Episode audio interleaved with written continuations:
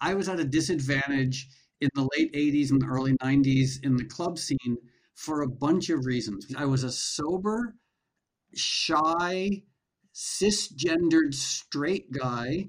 And I was also, to my great shame, kind of a serious Christian at the time. Wow. Um, I remember this. Uh, yeah, you were the vegan Christian, straight edge, yeah. bald DJ, is how people described you. Money, success,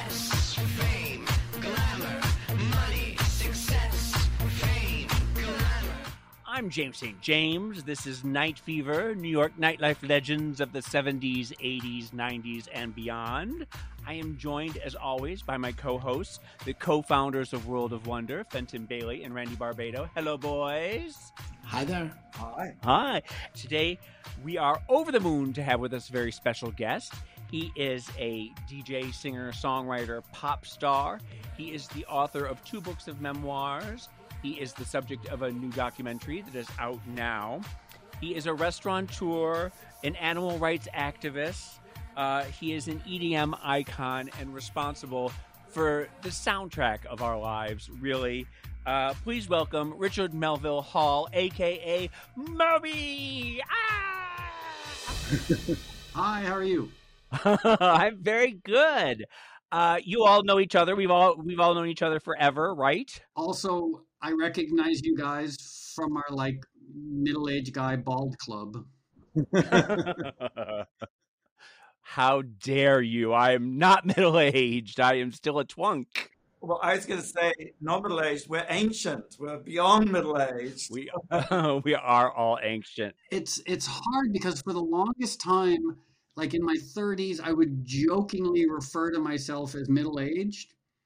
Then in my 40s, I realized it was no longer a joke that I was actually middle aged, and now I'm 55. And like at one point, calling myself middle aged was sort of like self deprecating. And now it's almost delusional because I'm just an old person. Well, I I remember when I was 25 and I would go to the raves and I was considered ancient at 25 and they would say granny at the rave. And I actually one time I had a walker and I would wear gray wigs just as a joke but it wasn't funny at the time because there really was such ageism I think in uh the the club scene. And at 25 like I was already considered a has been I don't know if either of you if any of you remember that or not um, remember you being a has been at 25 or when we were? I was definitely a, you remember me being a has been at 25, yes. You know, I was going to say that I never I maybe I think I've only met you or known you since we've all been in LA. I didn't know you in the club scene back in New York in the olden days. James, did you know Moby then? Well, I definitely we're gonna we're gonna talk about this a lot, but I remember very specifically when um, the basement at Mars really started taking off, and people were was you know talking about Moby Moby Moby all the time, and it wasn't until probably 94 i don't know if you remember this Moby, but um, uh, you had done an interview with project x and um, uh, I know Julie Jewels was very much uh, you you were friends with Julie, and I know you were friends with Michael and Keoki as well. So I sort of knew you of you through them, but I don't know that we ever actually talked that much uh, in the '90s.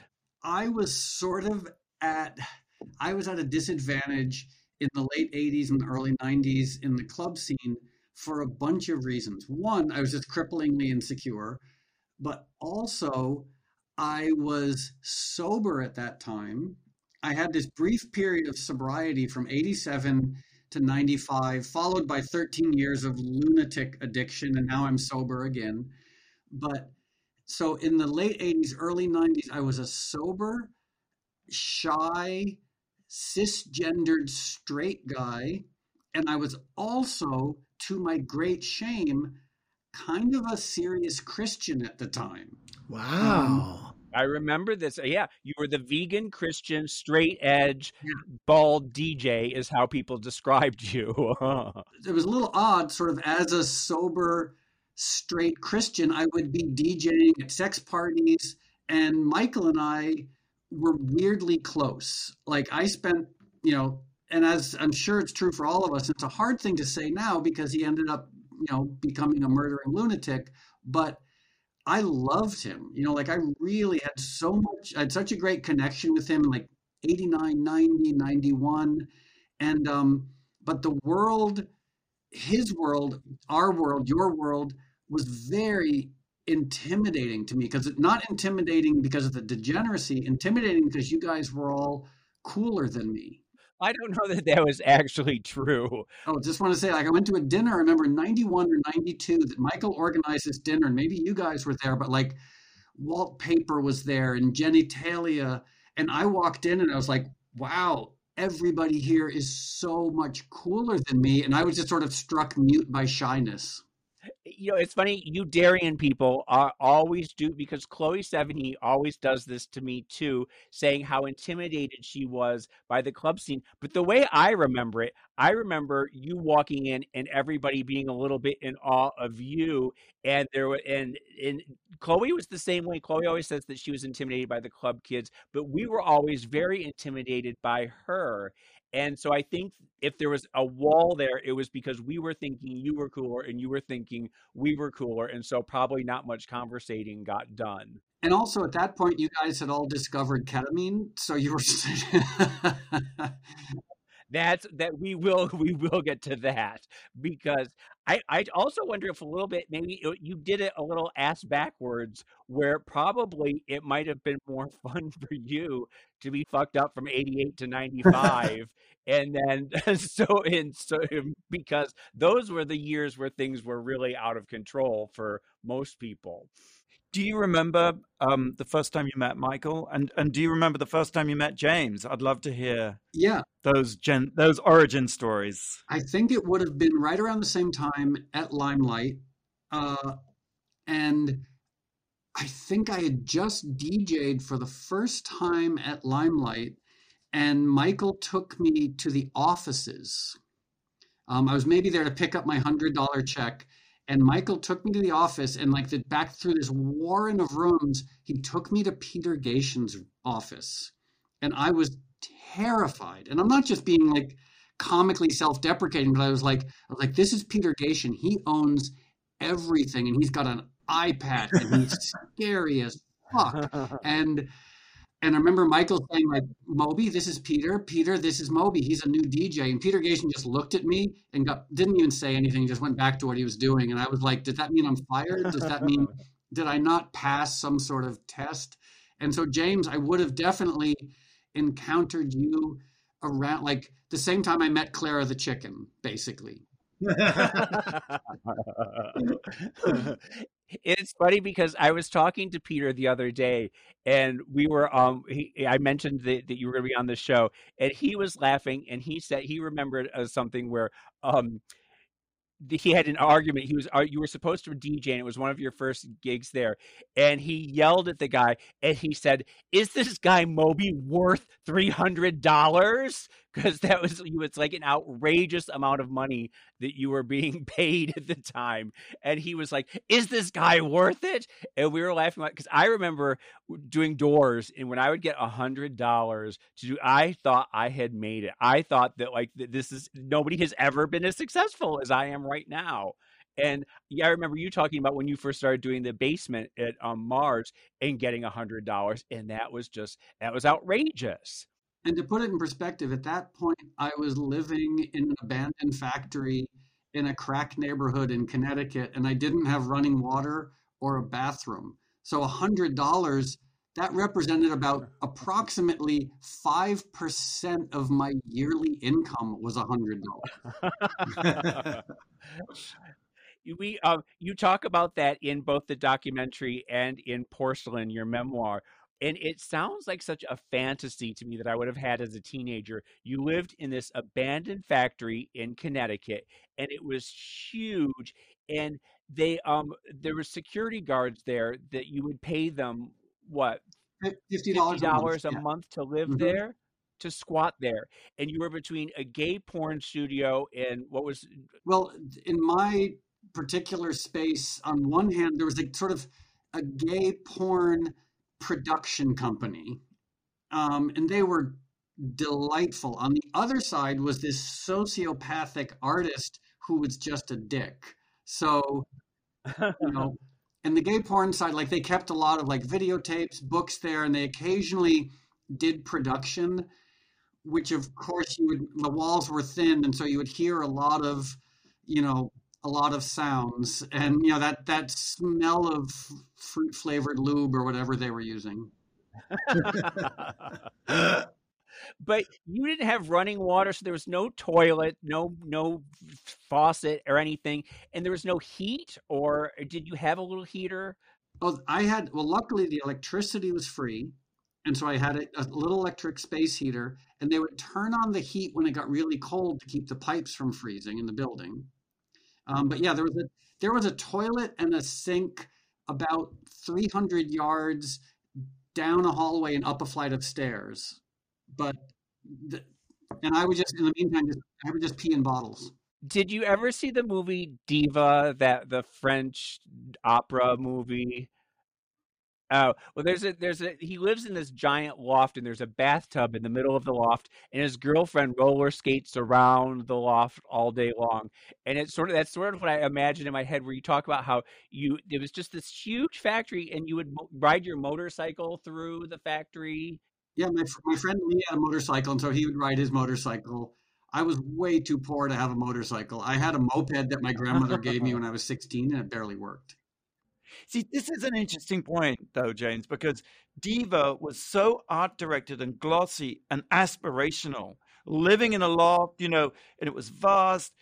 It wasn't really tawdry and awful, which Moby, your description sounds like it was tawdry and awful and not glamorous at all. When I was a teenager, that sounds very glamorous. It sounds very punk rock and sort of cool to to live so far on the edge. Uh, but I, I guess it, it probably wasn't. Do you look back fondly on that era? Well, the weird thing, and I don't know if you all have had this similar experience, is at that age, I was what, like 21, 22. Um, I had this great group of friends, and we were all the roughly the same age and the same social economic circumstances and we were filled with this sort of like naive optimism almost like dickensian like we were going to go into the world and we were going to like do our art or make our place. And like there was just this shared sense of wonder and discovery. Like everything was new. And at that point everything kind of was new. Like the music was new, the technology was new. We were leaving the Cold War behind and we were entering this new era of like post Soviet Cold War politics. And it really felt so like living in a in a squat, an abandoned factory. I don't know. It I, I loved it for what it was, but also just contextually what that time period was like. And um I look back now and I'm like, oh, there was like a solidarity I had with my with my friend group that I've never had since. There was a lot of that at the time, and I think that's just you know part of being young and and it's your first foray into nightlife and the world and the feeling that like anything is possible. It it is it was, and I also think that there was that was a real pivotal time right there musically and in the club scene the the the going from the 80s into the 90s when it just felt like the world had changed so much overnight. And so Fenton and Randy, I'm wondering how because we didn't meet back then, you guys were involved. When did you get involved in New York degenerate nightlife? we were at film school and we would skip out of our editing class to go to the Pyramid Cocktail Bar and Lounge for happy hour. And that's where we first got exposed to a lot of the legendary drag queens and the acts. But, uh, you know, we didn't meet Michael until quite a few years later, and he was so annoying. He was a, a, a, a, a bus boy at Danceteria Congo Bills, and he'd always want us to, we were DJs. I, can I just clarify though, we weren't good DJs. We would just put on the Studio 54 pre-mixed album, you know, and play the whole thing. Um, but Michael would always come up and, and stick his hand down my pants and ask for uh, Heart of Glass by Blondie. So that was an easy uh, request. And then he wanted to know how to throw parties, and he took us to McDonald's for dinner. And because we'd thrown a few parties at Congo Bill's Danceteria. But what I wanted to ask you, Moby, was like, what drew you to Michael? Like, what did you see in him? Because I agree with you. It's in the wake of his death, and not many people have said have had many kind things to say about him. And I think that there's um, there was a Michael before he went off the rails, as it were. I mean, what drew you to Michael? What did you see in him? Well, uh, I think part of it was and it is hard because like by 93 94 95 like the drugs had gotten so out of control and people were i mean if, uh, forgive me for stating the obvious people are going to very dark places.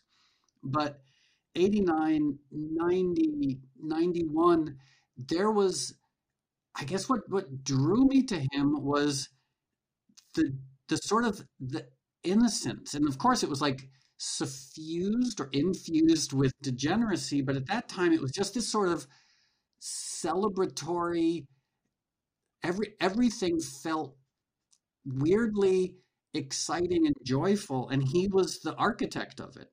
You know, one of the most wonderful memories I have from that time was an outlaw party that he did on the L train. I don't know if you guys were there. Um, yeah.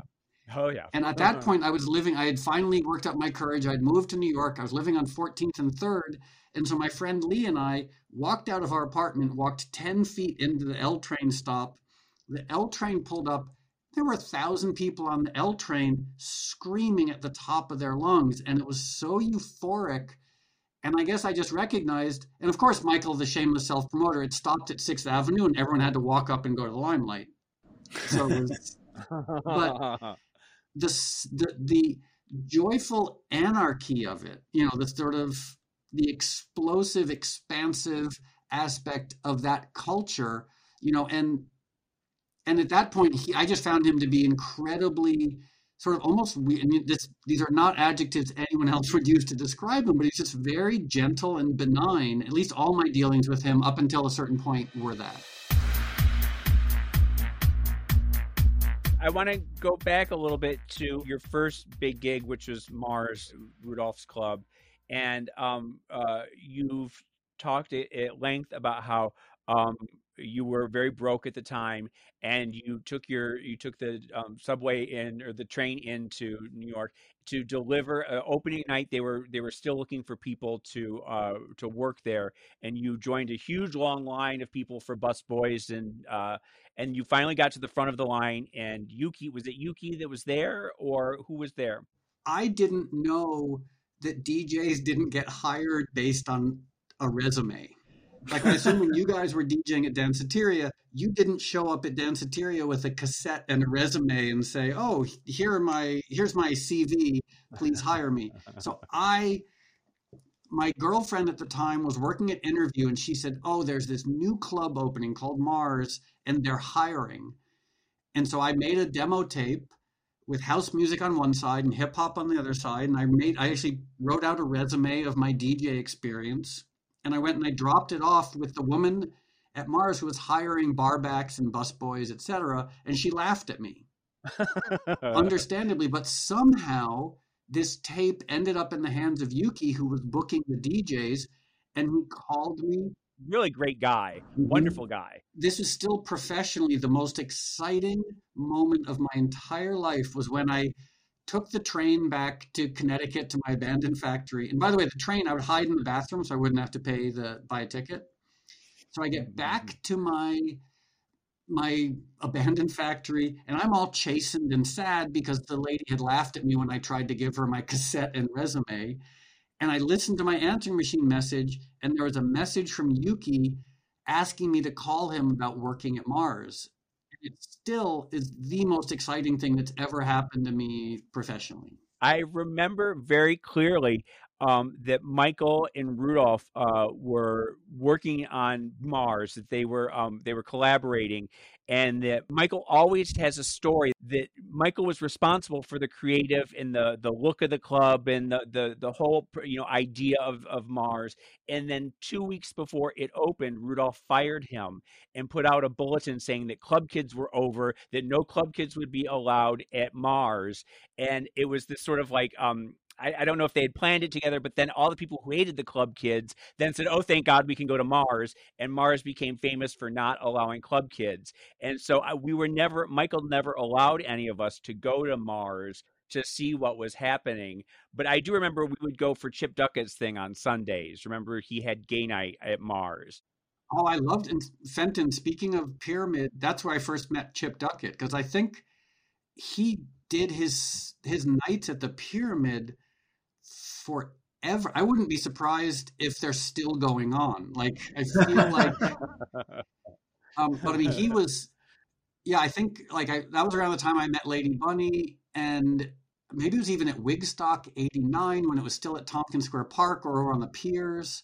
Um, I had forgotten about yeah. Chip Sunday nights at Mars were phenomenal, and and and again, forgive me for stating the obvious, but the one thing that was so remarkable about nightlife back then was how in a weird way how nightlife was a refuge for so many people almost literally and figuratively it was you know a physical refuge because you know as we know the rest of new york was being torn apart by you know like gun violence and drug violence and gang violence but just a refuge especially for the sort of like the disenfranchised uh-huh. you know you know, gay Latino, gay African American, gay Asian, just people who'd been maligned in their communities could go out and be welcomed and celebrated. And it really, I don't know if that has existed in that sort of way since then there was a scene that sort of was that was sprouting up in the basement of Mars. Uh, I know that a, a lot of hip hop royalty was was coming through and checking out what was going on.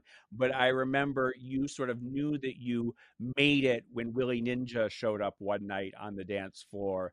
Oh yeah, yeah. That was I, I was playing on. that was one of the first times I actually DJed on the first floor.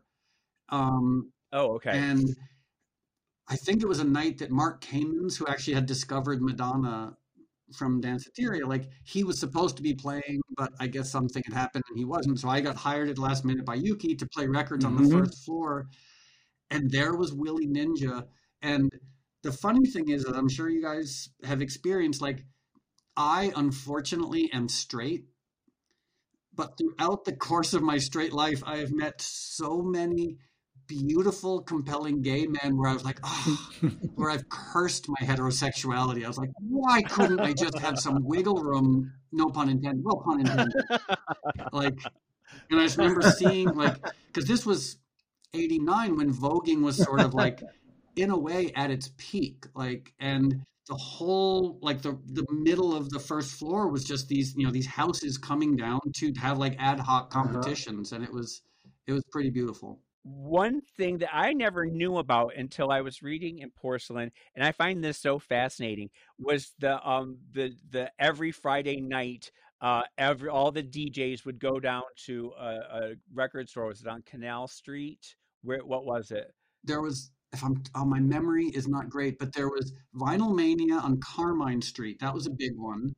Um, there was a store in, I think, in Times Square. I want to say Disco Rama, Disco Mania. Uh-huh. Um, and then there was Larry. Uh, what was his last name? He opened Dance Tracks. And that was the first place I ever met Frankie Knuckles, and I couldn't believe that I was in the same physical space as Frankie Knuckles. Um, and I think that was in East Village on Fourth Street. It was right by the Hell's Angels. Um, Okay, yeah. So you would, as a DJ, you would go to all of these places on a Friday afternoon because that's when the new records came in, and invariably there'd be this crush or like a scrum of DJs up against the the counter where they're playing the records, and the royalty would be brought to the front. You know, like like they just eh, like Frankie and Junior, and then some of the hip hop DJs like Red Alert or Clark Kent, like these were royalties, so they were up at front and there was this it was almost like an auction where they like the the DJ at the counter would play a record And if Frankie Knuckles was there or Dimitri from Deee-Lite, they would just nod imperceptibly, and immediately everyone wanted that record.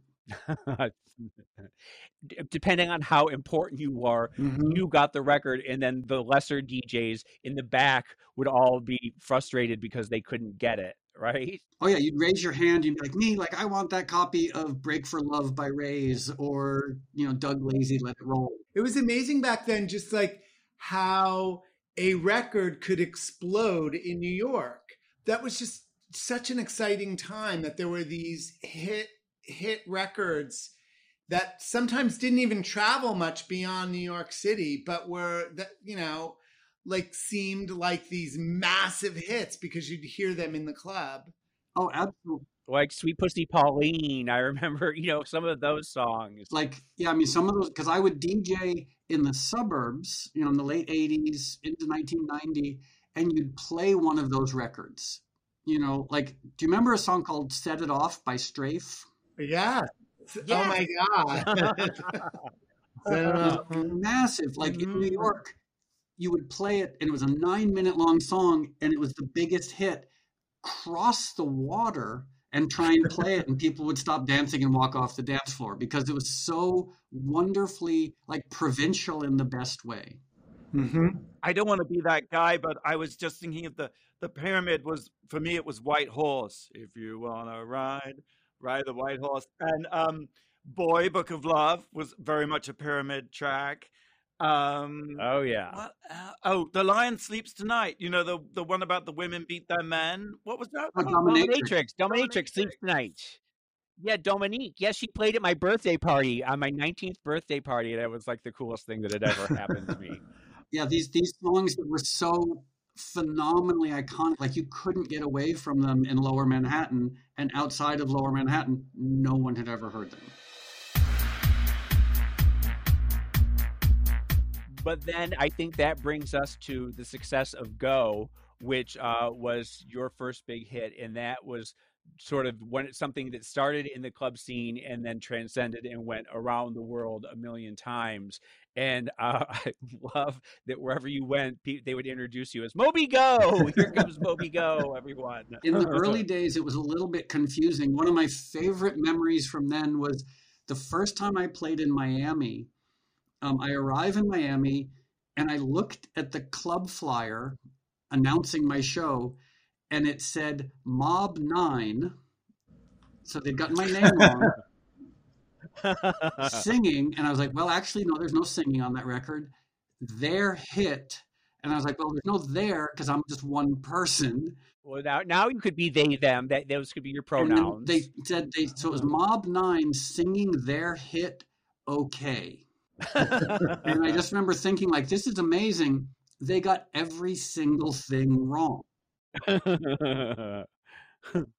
um, uh, but that was that really opened a lot of doors for you. And at that point, you were were you still playing in in the clubs, or were you mostly touring in what was it like 92, 93? Uh, I was playing basically just everywhere. Um, I mean, I would, you know, still occasionally play at uh, at the Limelight.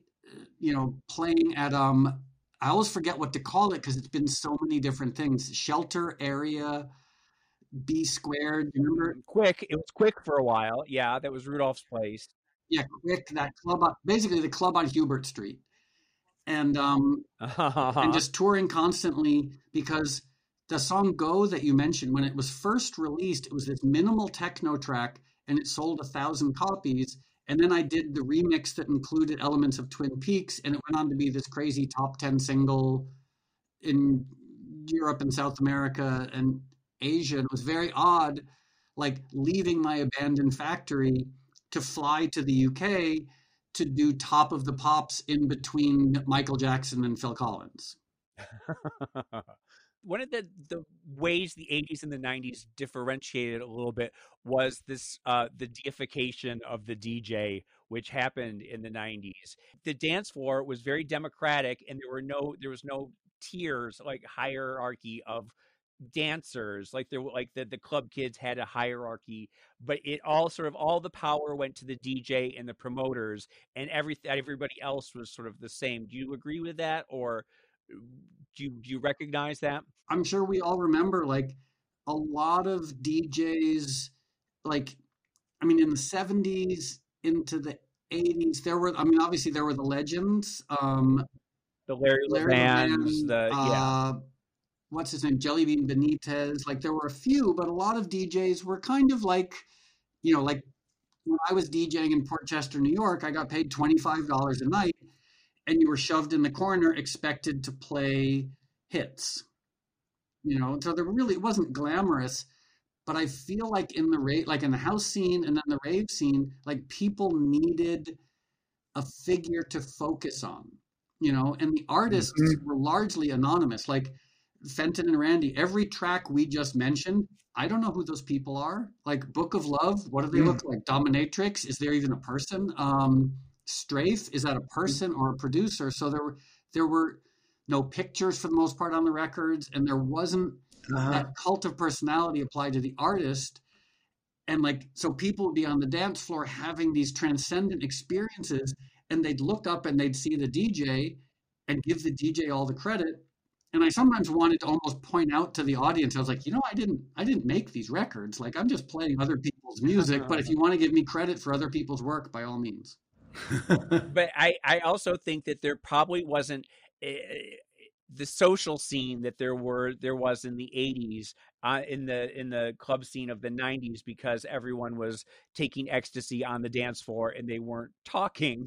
They were just sort of hugging each other and, and holding hands and dancing. Um, until ketamine took over because as we know it went from hugging to sitting to st- being stacked in corners on top of each other yeah once ketamine kicked in and i still think of that scene of Seth Green as you making ketamine in his on, on the baking tray in his kitchen. And was there a giant rat involved as well? there, both in real life and in the movie, there were many giant rats, talking rats. They talk to you after the after the ketamine hit. it's amazing that uh, so many of us thought that smoking animal tranquilizer was a great idea. And then when, when, they, when the cat tranquilizer stopped working, you went up to horse tranquilizer. And then when the horse tranquilizer stopped, then you were looking for elephant tranquilizer to try and match the high. you you know you were saying Moby how you were cis het uh, straight guy who was Christian and sober. So I'm the and the Christian and the sober bit. When did that magnetic polarity change? When did you first start? What was the first drug you did and why did you do it? What sort of, I mean, in my imagination, Michael gave you a bump of K, but I'm sure it's much more. It's, well, okay, so I actually started doing drugs when I was 10 years old um, because my mom did a bunch of drugs and she dated Hells Angels and different oddballs. And so there are always drugs around my house. And so when I was 10, I started stealing drugs from my mom and her boyfriends. Um, and then started drinking when I was around 12. And I, I, I always liked drugs, but I loved drinking. And so by 1987, I was 21 years old and I was bottomed out. So I got sober. And that's how I had that seven or eight year period of sobriety from 87 to 95. Um, so the first drug I ever did, and you'll be, this might actually be slightly better than Michael giving me a bump of K is when I was around 11 years old, a friend of mine's sister was in the psychiatric ward. And so he would steal her drugs, and we don't know what they were. And we would take them. So I would like smoke marijuana and hash and drink cocktails in a can, if anyone remembers cocktails in a can that we would steal from our parents, and take the antipsychotic drugs that my friend had stolen from his sister. And to that end, it's quite possible that I have been in a padded cell ever since, and you all are just a hallucination. I remember as a teenager I, I, I definitely remember there there would be parties and everyone would just put a bunch of pills in a bowl and you would pass the bowl around and you didn't know what you were taking. You would just grab a pill from the bowl and see what would happen if you would go up or down and, and what would happen to you. Well, before I got sober the second time, one of my favorite things was the white powder version of that. which basically you would like I would sometimes you'd be on the street, you'd find a bag of white powder, and you'd do it not knowing what it was, but sort of hoping it wasn't cocaine because that seemed kind of pedestrian.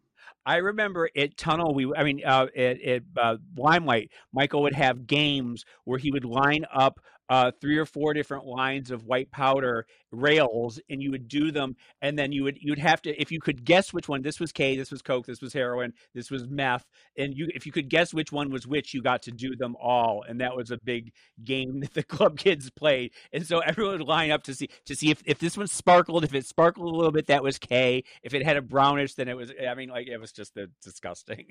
and somehow, I can't figure it out we are all here capable of stringing sentences together. Like it's just mind boggling.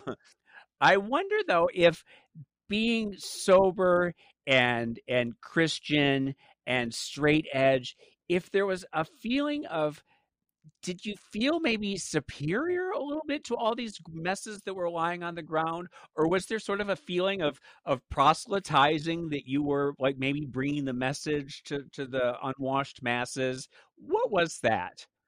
Well the funny thing is because i had been because of, keep in mind from the time i was 10 until 22 i drank and did a ton of drugs. So when i saw other people doing that during my mid sober period I didn't judge them because I was like, oh, that had been me, but worse. Like at the height of my early drinking, I would get blind drunk, throw up, and I would make myself throw up simply so I could go drink more. Um, and so it's very hard for me, like when when you've woken up covered in your own vomit many times, it's really hard to judge other people for doing similar things. Fair enough. Fair enough. Um, let's talk about NASA because NASA was um, uh, uh, such an interesting club. It was in you guys. It was in the area space, and it was pretty much. I mean, it was kind of. It wasn't the birth of of the rave scene in New York City, but it was probably where it peaked a little bit. And it was um, it was Scotto was uh, did the lights there right, and Gabriel did the door, and Soul Slinger was the DJ. You and Soul Slinger, and um, who else? Peter. I don't know if you remember Peter. Peter, boyfriend Steeler.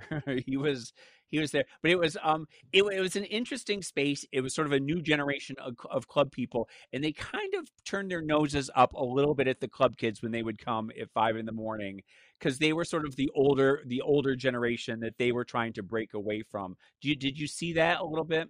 I definitely saw it was a very it was much more suburban scene you know because as as we know like you know new york in the 80s one of the things that made it wonderful was it was like people who lived in new york who went to fit who went to parsons who were paying $80 a month rent you know and there, there was this creative celebration. And nasa as much as i loved it it was a lot of people from new jersey from connecticut from long island from upstate coming in. And so as a result, culturally, it was actually a little bit more conservative.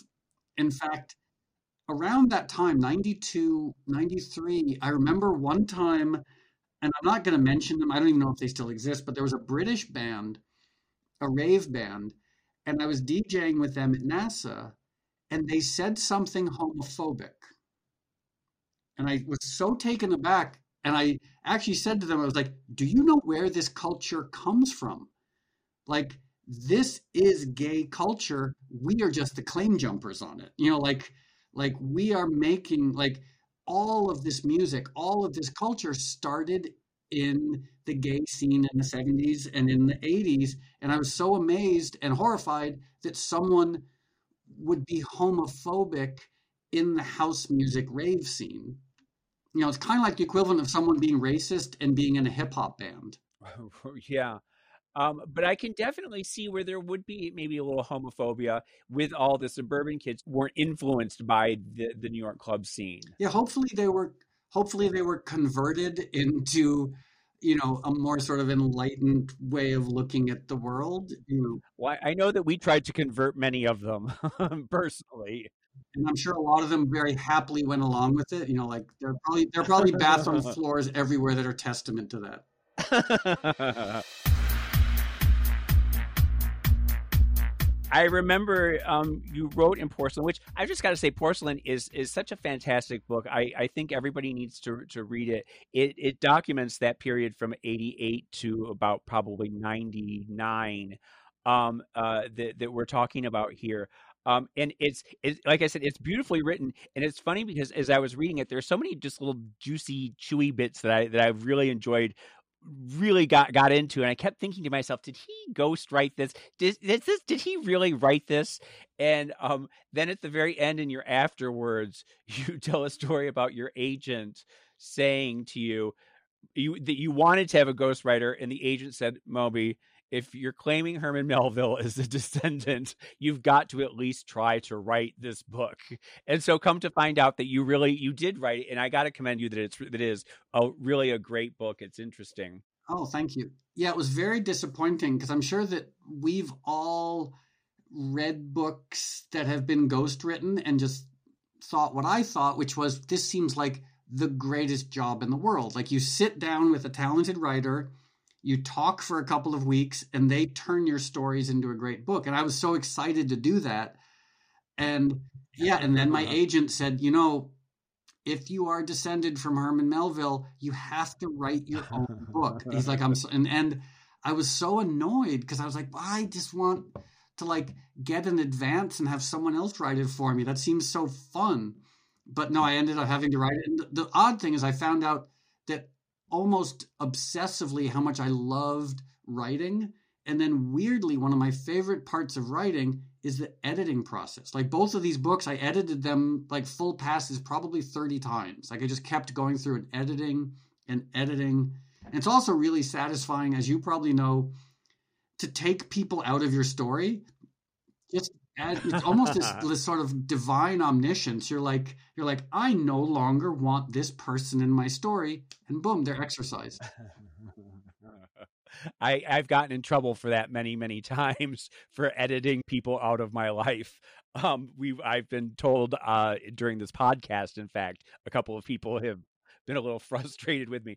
So Fenton, Randy, James, and I, again, maybe you're I don't you don't want to get in trouble, but like of the people that you guys have spoken to, okay, rather than ask who's been terrible, let me ask who have you been surprised by any of your guests being really wonderful? Actually, I mean, this sounds like a sort of um I've been surprised by how amazingly articulate and insightful everybody has been. And it made me realize that I think the sort of underlying idea James had for this podcast is that nightlife culture, although ephemeral and although it doesn't get much cultural recognition, it really is the starting place of a lot of really significant and important things. And so Diane Brill, whose picture you were used to seeing everywhere, you would think, oh, she doesn't have much to say. Not a bit of it. She has a tremendous amount to say. Um, and and similarly, you know, Walt Paper and Michael Musto and Ernie Glam, they've all been so profoundly, I think, brilliant in a way that I suppose in nightclubs you're not. The, the expectation in nightlife is everyone's off their face and fucked up and looking fabulous and dancing and drinking and not really communicating. And yet, actually, when you do sit down and talk to all these, they're incredibly profoundly insightful and they're artists and really I, I, it sounds like a meh meh answer, but I, no. No, it's true because I think because I think the nightclubs, like it's what you were talking about earlier, Moby. How how people like there are these sort of refugees who all came together for all these different, interesting and compelling reasons. And so much of the time that they were together, or at least our experience of them, was sort of dancing and out and loud music but that's that's just part of what attracted these people to New York and to these spaces. I mean, Fenton and I actually, you know, we were we were always sober the whole time. I mean, we get drunk, but we our experience of the nightclub scene was uh, not superficial. It was it was just like more as voyeurs. We always had morning jobs. So we were there, we were not immersed in the drug culture. We were watching it unfold. Um, so getting to talk to people, it's sort of like getting to know them in a way that we never knew them before. And it's by and large been really kind of enlightening and, and nice. Well, it's nice to see the sort of like almost like the erudition and the humility and the humanity of so many people who you might have only just like passed in a hallway in 1987. Uh-huh. Well, I, I have to, you know, sort of toot my own horn a little bit here by saying that I basically I think I knew as we were booking everybody that they we were booking them because they all had stories to tell and they all were still able to tell these stories. And it's nice to get them on record as everyone is sort of getting a little older and older. And um it's it's it's nice to sort of put a document all these things and all these stories that happened when you were discovering the process of writing did you find it therapeutic or is it a bit of a bloodletting? Is it a bit of i'm i'm bleeding all over the pages for everyone to read? Oh i i mean and i don't know what this says about me like my solipsism or narcissism but i love the act of like writing memoirs editing um, and also something about taking your experiences, your subjective story, and having to flesh it out and create, you know, a cohesive narrative. It's a form of art therapy because, for the most part, like if I talk about my past to a therapist or a friend, it's kind of inchoate. Like I'm sort of maybe rambling on, not talking about details. But as you know, when you write a memoir, you have to write details, and it's it's a form of time travel, which at times can be very surreal. Like, for example, in porcelain, like I wrote a lot of it, and this is going to sound really bourgeois, but hopefully you and people listening won't hate me too much. But I was like sitting in the pool house of my first house in LA, drinking organic white tea, looking out at Lake Hollywood. You know, maybe I'll be doing yoga later.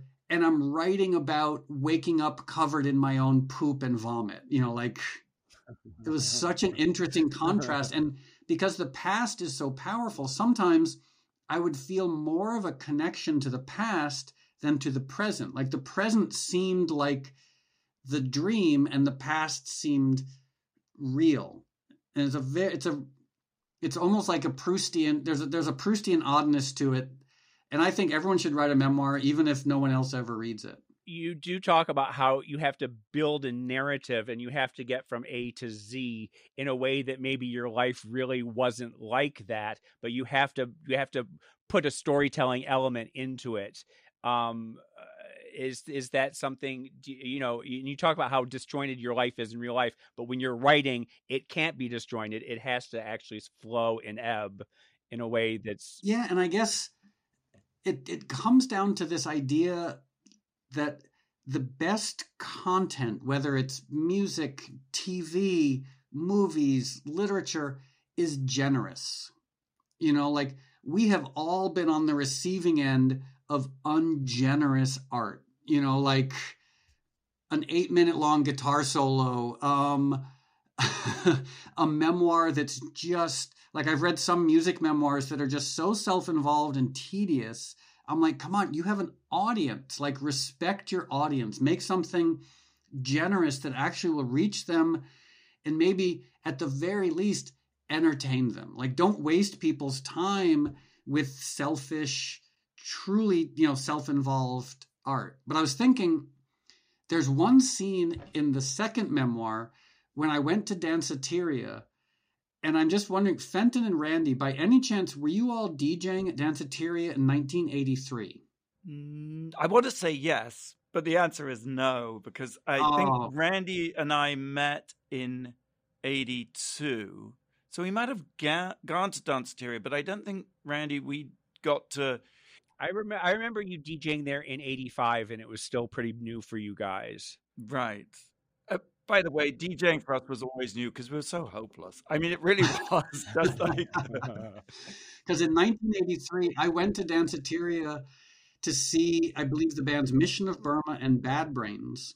Mm, I remember Bad Brains. And then when they were done, I walked up, you know, walked upstairs, and there was like the hip hop DJ, and I was like, "Wow, this music is so interesting." And then there was, I don't know what it was called, but it was it was the the gay DJ and it was the first time I'd been exposed to celebratory dance culture. And I was sort of hopeful that maybe you guys had been the DJs because that was my that was really my sort of almost like Saul on the road to Damascus awakening where I was like, "Oh, I come from this punk rock world, but a room full of gay men and women sweating and celebrating is so transcendent. Like it was a really, it was a like Danceteria had such a, a huge musical cultural epiphany there. I would love to say yes. Randy, we should say yes. That was us. Yes. yes. and yeah. Los Angeles is the land of fiction. So in my mind, you guys were DJing at Danceteria when I had my epiphany realization. So without you two, I never would have discovered the joys of electronic dance music. So I owe both of you. That's it. This is over. We've just finished this, this the podcast. I am through with this talk. I have to ask you a question though, Moby. Do you did you ever go to Danceteria and hear Anita Anita Sarko spin? Because she would play on the ground floor and she would play scraping fetus off the wall and she was legendary because i thought her whole mission was to drive people off the dance floor to stop people from dancing. She did love that. Oh she she loved when she when it was just crickets when people would just be furious with um, her. Um, i mean i met her once and i felt like i was in the presence of royalty because i had you know i had been at clubs a few times where she'd been djing and of course like reading paper or reading the voice like ev- you'd always see her name. And I remember when I finally met her, I was like, wow, you like similar to like my other heroes from back then, like Steven Saban or Steven Say, like uh-huh. I first met him at Undosheen in 88 or 89. And I felt like I was meeting the biggest movie star on the planet. Well, they had those personalities that were, and they looked larger than life, and but they they were, I mean, they were intimidating to be around. They were uh, they were royalty you were meeting uh, uh, the king and queen. Like I saw Diane Brill at a nightclub from across the room, and I honestly felt like it was like the Spinal Tap moment where I I didn't think I was even allowed to look at her. Like I was so. And Michael Musto, my friend, my ex girlfriend Janet, who worked at Interview, became friends with Michael. And um, what was it? oh Beauregard Houston Montgomery yeah, oh, yeah. And I met the two of them, and I was like, how how am I even able to talk to them? Like these are this is New York royalty in the flesh, and uh, it was like that scene in Wayne's World. But it, but it's funny because later people did feel like that with you, and I know that that you've talked about how uh, at, at one time at La Palace de Beauté. You were uh, you did a gig with Maripol, and Madonna shows up, and Madonna just sort of looks at you and looks you up and down and says, "You're very talented," and then walked away. It was my second ever, third, second, I think my second ever live solo show, um, with a D, Maripol's husband, DJ uh, Gigi. Yeah, and we promoted it. We promoted it so much, and I think thirty people showed up but two of the 30 people in the audience were OJ Simpson and Madonna. and that just speaks to New York nightlife too, right there. You can have 30 people in a room, and one of them is going to be Madonna, and the other is OJ. I, I do have to say too that um, you know, you talk about uh, transcendence of of music and transcendence of art and everything like that. To me, porcelain, the song, is as close to time travel as I am ever going to get because I can put that song on now and I am taken back to a very specific room, a very specific boy, a very specific K hole after I mean like I am I can close my eyes and I am right there and that is some uh, so many songs of that era but especially I just want to say porcelain does that to me every single time. Well, it's one funny by the way, thank you um, and one funny thing about getting sober, because I've now been sober for real for about 12 years, is going to meetings, the number of people who will come up to me and they won't, they're not fans, but they'll come up to me and they'll say, Wow, I had some pretty intense drug experiences to your music. And they almost will get angry with me you know, like they're blaming me for their bottoming out on whatever they bottomed out on. Like, yeah, I, I've made some good drug soundtracks. Well, I would just like to say that they were equally profound and important while I was not on drugs because I was never on drugs, mm-hmm. listening and enjoying, and they still transport me. Oh, thank you. there was a gig in Los Angeles, I think it was, um, with Perry Farrell and Traci Lords. I love Traci Lords so much. I think she's such a spectacular woman. So in, she really, she's Randy Fenton. She reminds me a little bit of Monica Lewinsky in that she is someone who has experienced the worst that humanity can can throw at you, and she's come out on the other side is such a wise woman. I just I love her. But she was DJing, and Keoki was DJing, and you went up to Keoki and you asked how things were, and he said, not good. And I wonder if this was at the time of Angel, if this is w- when that was happening and when you learned about all of that. It would have been the summer of 1995. Um, and I had done Lollapalooza, but then Perry Farrell started this other festival called the Enit Festival. And he rounded up all of these odd electronic music dance people like Keoki, myself. Um, I forget who, at Traci Lords, who was a DJ at the time. And because I had known Keoki so well, 89, 90, like we actually, for about a minute and a half, we were in a band together. Um, No. do you remember? you and Keoki? You remember Steve Lewis? Yeah, So sure. Steve Lewis was married to a woman named Jennifer, and I think I remember Jennifer. Beautiful, beautiful, Jennifer. girl. And so Steve put together this band with me and Keoki and Jennifer, and we were called Evergreen. I don't remember this at all, and I remember everything. It only lasted for about a day, and we played we played one show at the Limelight, Um, we're like I think Keoki was DJing, I was on keyboards, Jennifer sang, and we did a cover of "Tomorrow Never Dies" by the Beatles by John Lennon, and uh, wait, is that "Tomorrow Never Knows"? Okay, I forget. But in any case, we were in this band, so I hadn't seen him in five years, and I went up to him and had this conversation. I was like, "Hey, how's it going? How's Michael?" And he just looked ashen faced, and something was clearly not right. And he just said, "Yeah, like things are things are not good." And I, Hmm, that is in a way that didn't invite more questions. And I was like, I think I just sort of backed away and left him. I don't dumb and forgive me if this is an indelicate question. Is Ko- Keoki still alive? Is he around? Is he? Yeah, he um in fact uh you know after Michael died um in December uh we've all been in in more contact with Keoki than we've been in a long time but he still DJs it's nice to talk to him uh like I, I've been reconnecting with him a lot lately Oh, also speaking of DJs and Fenton, to that what we were talking about earlier, like the celebrity DJ. We I also sort of forgot to mention my celebrity DJ hero uh, was Johnny Dynell. Oh yeah And when I moved, I finally moved back to New York on 14th and 3rd, 1989 or 1990, he and Chi Chi lived across the street from me. And I used to just see them on the street. And at one point, we actually spoke.